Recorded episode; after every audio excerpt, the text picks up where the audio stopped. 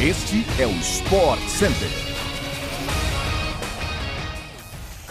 Bom dia, fã do esporte! Estamos chegando para mais um podcast do Sport Center em mais uma semana que está começando.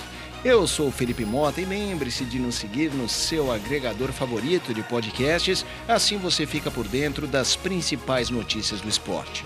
Nossos programas vão ao ar de segunda a sexta-feira, às seis da manhã, além de uma edição extra às sextas à tarde. O Sport Center também está diariamente ao vivo pela ESPN no Star Plus, hoje em três edições: 11 da manhã, 8 da noite e meia-noite.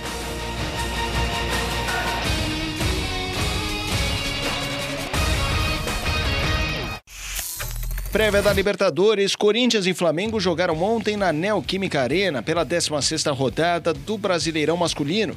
O timão levou a melhor sobre o rubro-negro e venceu por 1 a 0, com um gol contra bizarro do Rodinei, que mandou a bola contra as próprias redes ao tentar cortar um cruzamento. Com o resultado, o Corinthians retornou à segunda posição do campeonato com 29 pontos, atrás apenas do arquirrival Palmeiras, que empatou com o Lanterna Fortaleza ontem na Arena Castelão 0 a 0 e segue na liderança com 30 pontos. E atenção, torcedor do Verdão. O meia Gustavo Scarpa acertou um pré-contrato com o Nottingham Forest da Premier League e deixará o Verdão em dezembro. A demissão de Bustos no meio de semana, o Santos venceu o Atlético Goianiense ontem por 1 a 0 na Vila Belmiro com um gol de Lucas Barbosa. O Atlético Mineiro recebeu o São Paulo no Mineirão e empatou 0 a 0. Com o empate, o Galo fica na terceira posição, seguido do Fluminense com 27 pontos. Falando no time das Laranjeiras, o Fluminense venceu o Ceará em casa na partida que marcou a despedida do centroavante Fred, que se aposentou e foi homenageado por mais de 60 mil torcedores no Maracanã. A partida terminou 2 a 1 com gols de Herman Cano e Matheus Martins para o tricolor carioca. A sexta rodada do Brasileiro Masculino termina hoje com o Internacional e América a partir das 8 da noite no Beira-Rio. Missão ao vivo pela ESPN no Star Plus, o torneio de Wimbledon consagrou seus grandes campeões no último fim de semana, no Reino Unido. Na chave masculina de simples, o sérvio Novak Djokovic garantiu seu sétimo título da competição ao vencer ontem Nick Kyrgios por 3 sets a 1. Foi o 21º título do sérvio em torneios de grande slam na carreira, agora um atrás do recorde de Rafael Nadal. Entre as mulheres, o título de simples ficou com Helena Rybakina, tenista kazakh que venceu a tunisiana On número 2 do mundo, de virada. Apenas 23 anos de idade, Rybakina já havia eliminado a romena Simona Halep na semi e venceu o seu primeiro grande slam na carreira. Primeira rodada da Eurocopa Feminina terminou no último fim de semana com jogos dos grupos C e D. Uma grandes favoritas ao título do torneio, a França goleou a Itália ontem por 5 a 1 no New York Stadium, em Rotterdam, na Inglaterra. A seleção francesa fez 5 a 0 ainda no primeiro tempo e garantiu a vitória.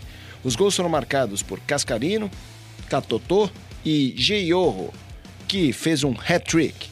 A França agora lidera o grupo D, já que Islândia e Bélgica ficaram no empate por 1 a 1. Pelo grupo C, outros dois empates no último sábado. Abriu 2 a 0 para cima de Portugal, mas as portuguesas foram buscar e garantiram um pontinho, enquanto Holanda e Suécia empataram 1 a 1 com gols de Jona Andersson pelas suecas e de Hurt pelas holandesas. A Eurocopa continua hoje em busca de suas primeiras vitórias nesta edição do torneio. A Áustria e Irlanda do Norte jogam a uma da tarde no St. Mary Stadium, com transmissão exclusiva no Star Plus. A partir das 4 horas, um jogaço. A Inglaterra enfrenta a Noruega no Falmer Stadium, casa do Brighton, ao vivo pela ESPN no Star Plus. No sábado, a seleção brasileira feminina fez sua estreia na edição 2022 da Copa América e venceu o clássico contra a Argentina por 4 a 0. A partida foi disputada no Estádio Centenário de Armênia, na Colômbia, país sede desta edição da competição. Foram dois gols de Adriana, do Corinthians, um de Bia Zanerato, do Palmeiras, e um de Debinha, que joga pelo North Carolina Courage. A equipe comandada por Pia Sudhaig assumiu a liderança do Grupo B com três pontos conquistados, enquanto as argentinas estão na lanterna sem pontos. A próxima partida da seleção brasileira na Copa América será disputada amanhã às 6 horas da tarde contra o Uruguai. A Argentina enfrenta o Peru às 9 da noite. Ao fim de mais um podcast do Sport Center. Voltamos amanhã às 6 da matina com um novo episódio. Até mais. Tchau, tchau.